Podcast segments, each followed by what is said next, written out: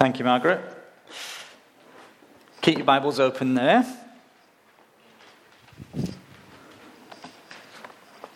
Morning. How are you going?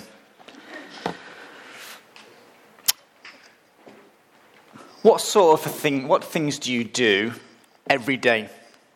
Okay, every day. So even let's shrink it down a bit. Even in the first hour of the morning, there's loads of things we do, isn't there? That um, uh, we brush our teeth, get dressed, check Facebook, uh, read your Bible. Yeah, and no one tells you to do these things, but they just sort of happen. They're your routine. And, and during the day as well, um, it's like queuing. All right, so us Brits, we're very good at queuing. You know, a load of pe- big crowd of people trying to do the same thing, and somehow telepathically we form an orderly queue. It's part and parcel uh, of everyday life. And there are repeated words and phrases that become part, part and parcel of our everyday life, aren't there? Um, so, like for me, growing up, it, it, was around tea, cups of tea, okay? So, growing up, I used to think my middle name was Colin. I thought that my first name was Put the Kettle On. Repeated words that just became everyday part of my life. Um, today we're looking at this command in verse 5 to love the Lord your God with all your heart, all your soul, and all your strength. And we'll see how to do that by knowing God's word and obeying it as just what you do every day. So that our love of God, our love of His word, and obeying Him becomes integral to who we are. So there's an outline in your leaflets, and we'll start with our motivation for love, which is who God is. So, just to get you up to speed where we're up to in Deuteronomy, where Moses is speaking to this next generation of Israelites. They're at the edge of the river Jordan, the, the, the water's lapping at their feet, and they can see just across the other side of the Jordan their destination. A destination they'd been waiting 40 years for the promised land. Life is about to get really good. And Moses is setting them up for, for the big change, the big transition. He's reminded them of their past failures and God's faithfulness and grace to them. Uh, and God's grace is still to be motivation for them. So, verse 2 uh, motivate them so that you, your children, and their children after them may fear the Lord your God as long as you live by keeping all these decrees and commands that I give you, and so that you may enjoy long life. So, the way they are to fear, so that's not exactly frightened, but having appropriate awe and recognition of, of God as their God. The way they're to have that fear in all generations was to keep God's commands, keep his word. And the consequences of doing that long life, it'll go well for them, they'll increase greatly, and be provided with more than they needed. So then we get to verse 4, and there's this kind of a listen up, pay attention to this. Hear, O Israel, the Lord our God, the Lord is one. So, key to Israel uh, keeping these commands, key to them obeying God, choosing life, was to understand who God is. To understand who God is. So, somebody years ago, when I was first thinking about going into vocational ministry, said to me that ministry is basically helping people to understand who God is, and from that flowing understanding who we are. So, our motivation to love God uh, in obedience is knowing who God is. So, the Lord our God, the Lord is one. What, what does that mean that um, God is one. It's a, and it's a tricky tr- sentence to translate um, from the original Hebrew, and lots of Bibles have lots of footnotes of four different ways to put the words together. But, but from the context, we know it means that only God is God. And God is, God is one means that God has integrity. So that means he's, he's reliably consistent in who he is uh, and in what he does and that God alone is worthy of being treated as God. So only God is God, God has integrity, and God alone is worthy of being treated as God. Now, we, we've been hanging around with this idea of there being only one God for thousands of years. It's, it's not a new concept to me. In fact, the idea of lots of other gods is probably more alien to us. But for the world w- to which Moses is speaking, the accepted norm, so uh, the accepted thing that if you didn't think that, you'd be thought of as stupid or bigoted or hateful or backwards. The accepted norm was not going, was that there were loads of gods. Okay? Each nation and people group had their own sort of collection or variety of, of gods that they worshipped and served in a sort of a transactional way um, for various needs. Uh, that's what Israel had experienced back in Egypt. That's what the Egyptians were like, and it's what was going on where they're headed in the promised land. So, what Moses is saying to them is in that local context, he's revolutionary and it's very, very distinctive. God is one. So, for the nations of the promised land that they're going into, um, your God, if God, your God, say, say you worshipped Baal, okay, there was a God called Baal that they worship. If he wasn't working out for you, you could kind of like go around him and, and worship his Baal's dad God instead. Or, you know, if you wanted to get the drying done, you could pray to the, the weather god for some good weather. Now, that seems a world away from us. We don't have, have gods that we worship and we change willy nilly. But in our society and culture, it's um, the self determined self that is God. And I think if, if one particular version of yourself isn't working out for you, then you can, you can just be like Madonna. No worries. There's a thing got a picture. Madonna, you, if you don't like a particular version of yourself, you just change your image, change what version of yourself you are, um, and reinvent yourself. Run with that. And if anyone questions, questions you, well, they're just being small minded and trying to oppress you, right? But God is unchanging. God is reassuringly consistent. Uh, we don't need to, and indeed we can't bypass God for various different needs in, in different areas of life. God is God in all circumstances, always faithful, always merciful, always loving, always just. And because God has that oneness, that integrity of character, we can be sure that His commands, His word to us, are good. So his commands for Israel back then are designed to make sure that they don't lose sight of God and how good he is. And they're designed to give them a good, long life in the land that goes well for them. Indeed, they're so good that there's uh, much wisdom and goodness that we can glean from those same laws, even today in completely different culture and circumstances, different point in salvation history. God's oneness is, is liberating. It means we're freed to know um, who is the only one worthy of our life and worship. Uh, and we aren't left second guessing what God is like. What God has done for Israel already has backed, backed up, in their lived experience, has backed up that God is good, faithful, and merciful. So I wonder is that how you see God? Uh, as loving you by grace with integrity, um, despite what we've done?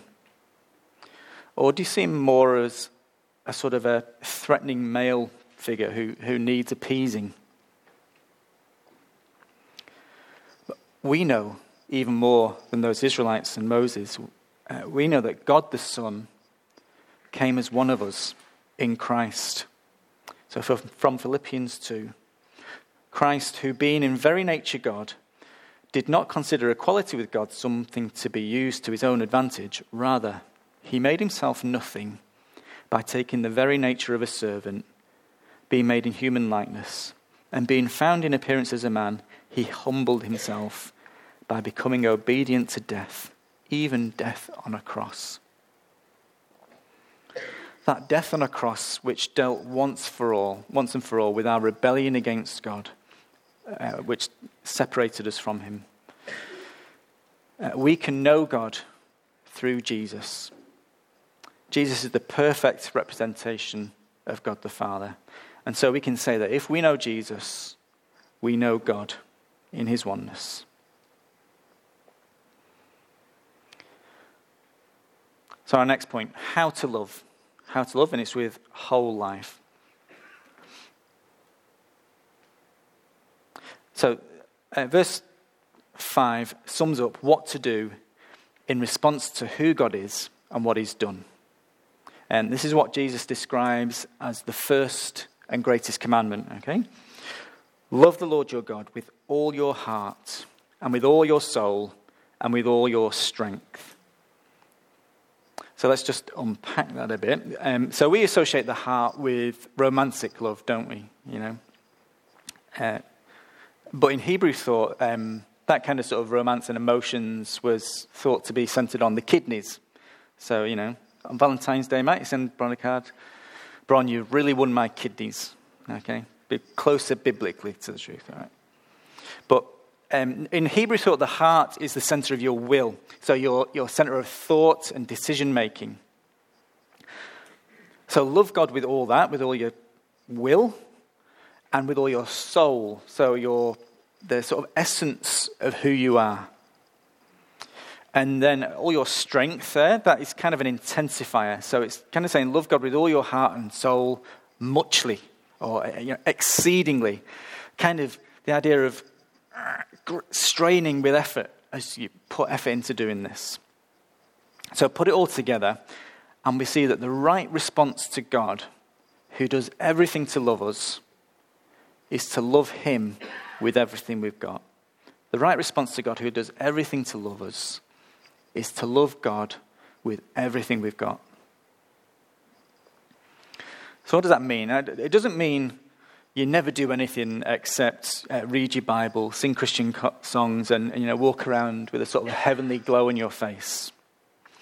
Um, I think I, don't know. I think I'm the most cynical Christian that I know, and uh, I'm always suspicious of people who seem so spiritual that they, they know down to earth use. Uh, that, we tend to be suspicious like that, don't we? But the danger is, I think, that we overreact against that. Um, the danger is um, that we think, well, God's not interested in that part of me. He, he's kind of given me that part of me um, to get on with. And actually, I kind of quite like keeping that part of me to myself. And we can end up trying to secret away parts of our lives from God. You know, justifying ourselves that, you know, we need to be true to ourselves, true to who God's made us to be. But actually, deep down, we end up thinking that we're better off without the hassle of giving that part of ourselves over to God. But God calls us to love Him wholeheartedly. And to do that by having His commandments, so His word, on our hearts all the time. That's pretty poetic, isn't it? On, on our hearts. But then Moses gets super practical and down to earth, doesn't he? Um, verse 7 God's commandments impress them on your children, talk about them when you sit at home and when you walk along the road, when you lie down and when you get up. And verse 8 that, that Stephen was showing us before, uh, some, some Orthodox Jews still do this literally, um, binding God's word um, to your hands. So uh, God's word is to be over the things that you do, practically, um, uh, on your forehead. So um, God's word is to be over what makes us tick personally, like, you know, like it's right between our eyes. God's word on our door frames. So God's word is, is what we should base how we run our households on. And on our gates. So think that's referring to the city gates. So God's word is to be central in, in our thinking, in how we live our public life, how we're citizens, um, how we are in our neighbourhoods. You know, so pray for your suburb, um, connect with your neighbours. You know, why do you think it is that God put you, a Christian, next door to those neighbours? Love God with all that you are by keeping His word on your heart all the time in every category of life. That's what Moses is getting across. So, in the midst of washing up and study and chores, going shopping, going to uni, going to work, going to school, hanging out with friends, out on a date. There's, there's no part of your day wherein it's not good to have your will directed by and centered on God's word. Now, I'm not saying whip out your Bible in the middle of work when everyone else is busy and actually getting the work done. That's not going to go down well, is it? Or, or in the middle of a lecture or a lesson at school. But do make sure that you are equipped with having read some already to muse on, uh, to keep God and His Word part of your everyday. Commit some to memory. Um, I drive my family nuts um, in various ways, but the one I'm thinking of is because um, uh, I'm, I'm like my grandma. Now, my grandma was um, always in her retirement, which is all I knew, um, part of singing groups, you know, just as a hobby. She wasn't a great singer, but she enjoyed singing a lot. And she seems to have a song for everything. You know, she, she just knew so many songs. So she came for Sunday lunch, say, Can you pass the salt, Grandma? Can you pass the salt? She'd have some song about it. absolutely everything. It just triggered memories for her. Wouldn't it be great if we were so saturated with God's word from the Bible that we had the same thing happen with Bible verses instead of songs? You know, what might God do with that in our lives if we were that centered on God's word? So, you don't need to walk around with a holy glow um, and a pious look on your face, but what we do, say, think, watch, eat, what we listen to, how we are as a friend, as a son, as a daughter, as a husband, as a wife, as a mum, a dad, a grandparent, a worker, a spender, a Facebooker, a student, whatever it is, we do it for the love of God, uh, seeking to do it in ways that we know He likes from His Word. Living for Jesus, denying ourselves, taking up our cross. The thing is, there's much to distract us, isn't there? And Moses anticipated that for the Israelites, the blessings they were going to enjoy in the land could also become what captured their hearts away from God. So, verses 10 to 11 get across just how awesome and abundant their life is going to be in the promised land, how they're going to be really well off, really comfortable. And picking up at the end of verse 11 When you eat and are satisfied, be careful that you do not forget the Lord who brought you out of Egypt, out of the land of slavery. So, in your plenty, don't forget that you were completely lost and who rescued you.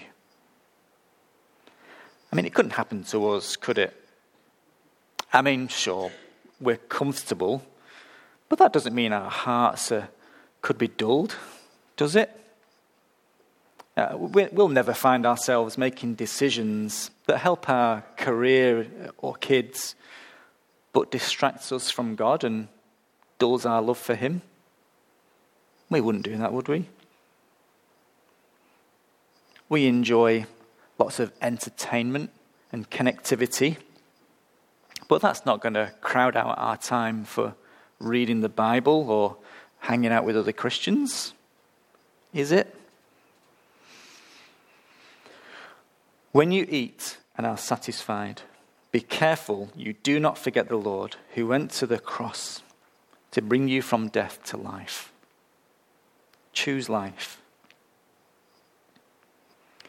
See, the truth is, God deserves our total love.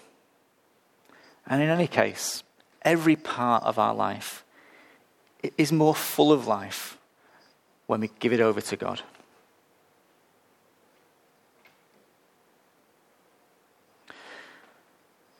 So we've seen to, we're to love God with all that we are by keeping His word front and center.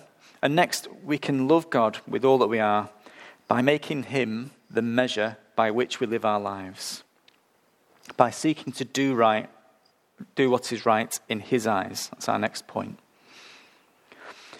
So, as I said, Israel are about to head into dodgy false God central.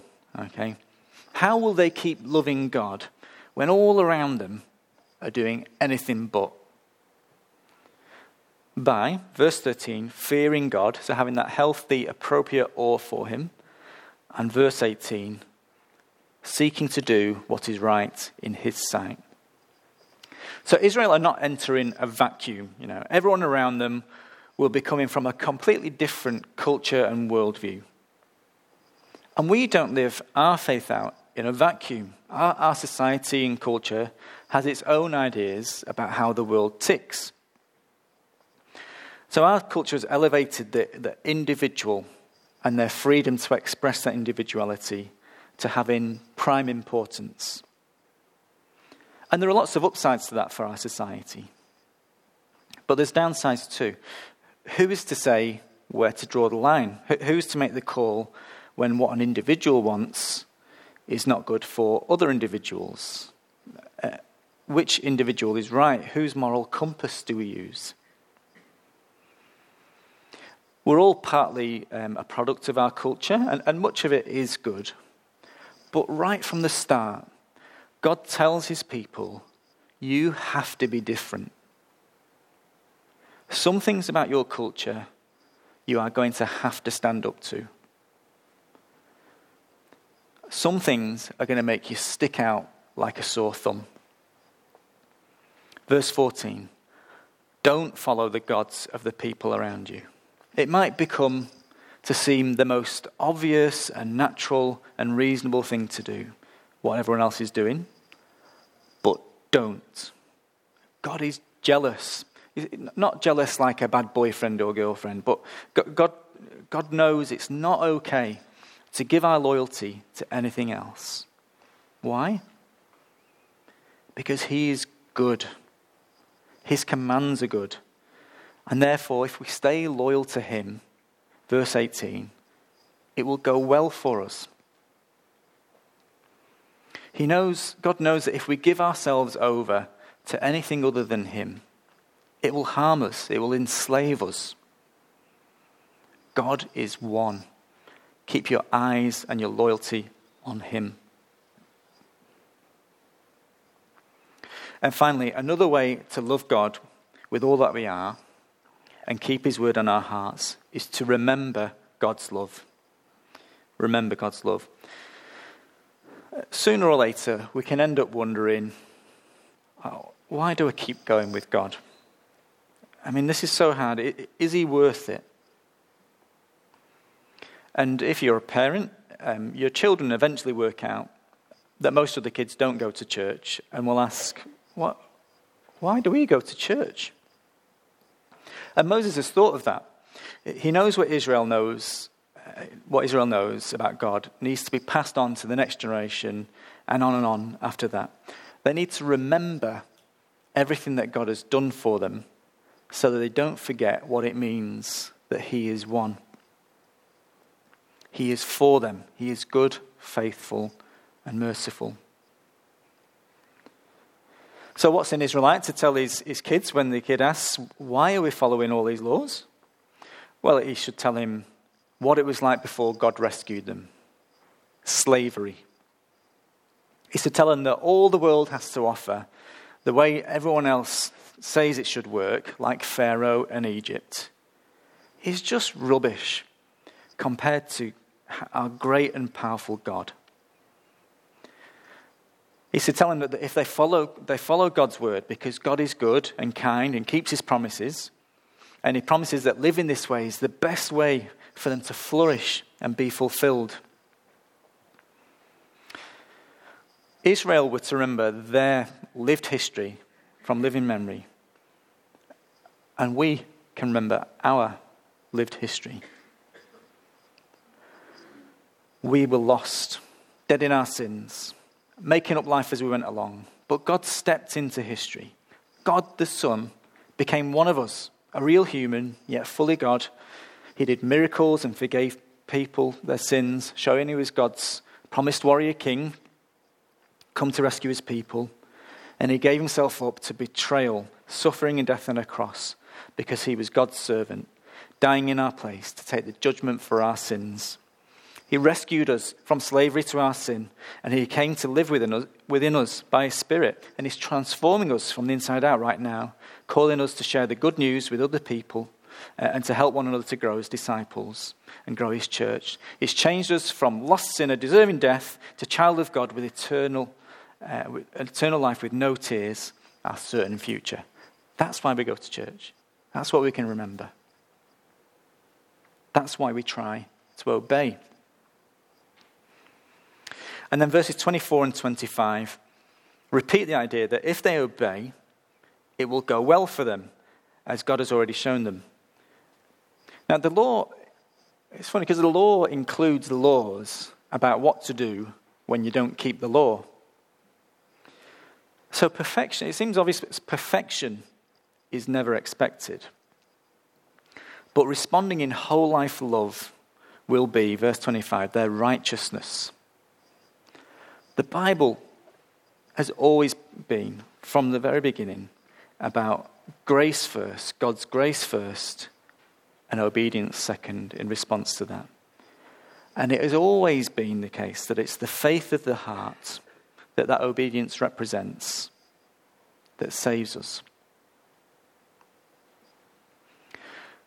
The obedience we're called to now is the obedience of faith in Jesus. None of us can claim to have loved the Lord our God with all our heart and soul and strength. All of us are guilty of hiding our hearts away from God's word. But when we trust and believe in Jesus, his work on the cross ensures that God looks on us as if we have loved him completely and He gives His Spirit to us to help us, beginning to fulfill His promise spoken um, by the prophet Jeremiah. That's on the screen, so thanks. I, I will put my law in their minds and write it on their hearts. I will be their God, and they will be my people. No longer will they teach their neighbor or say to one another, Know the Lord, because they will all know me, from the least of them to the greatest, declares the Lord for I will forgive their wickedness, and I will remember their sins no more. So, to conclude, love the Lord your God with all your heart. As you keep, keep, as you read your Bible, keep asking yourself, what does this tell me about who this one God is? And use what you find to motivate you to love him.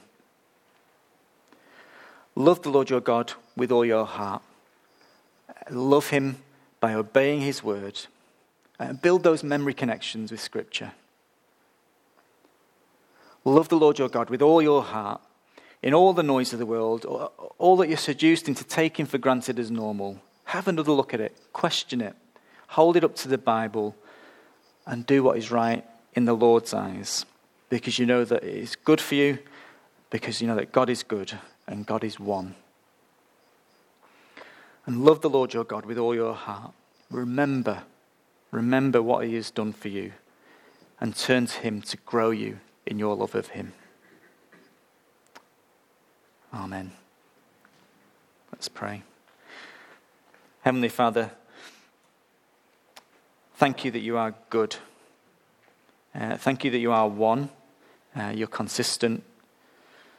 Uh, please help us to uh, love you with everything we've got, to love you with all our heart, all our, all our soul, and with all our strength. Please keep writing uh, your word on our hearts. In Jesus' name, amen.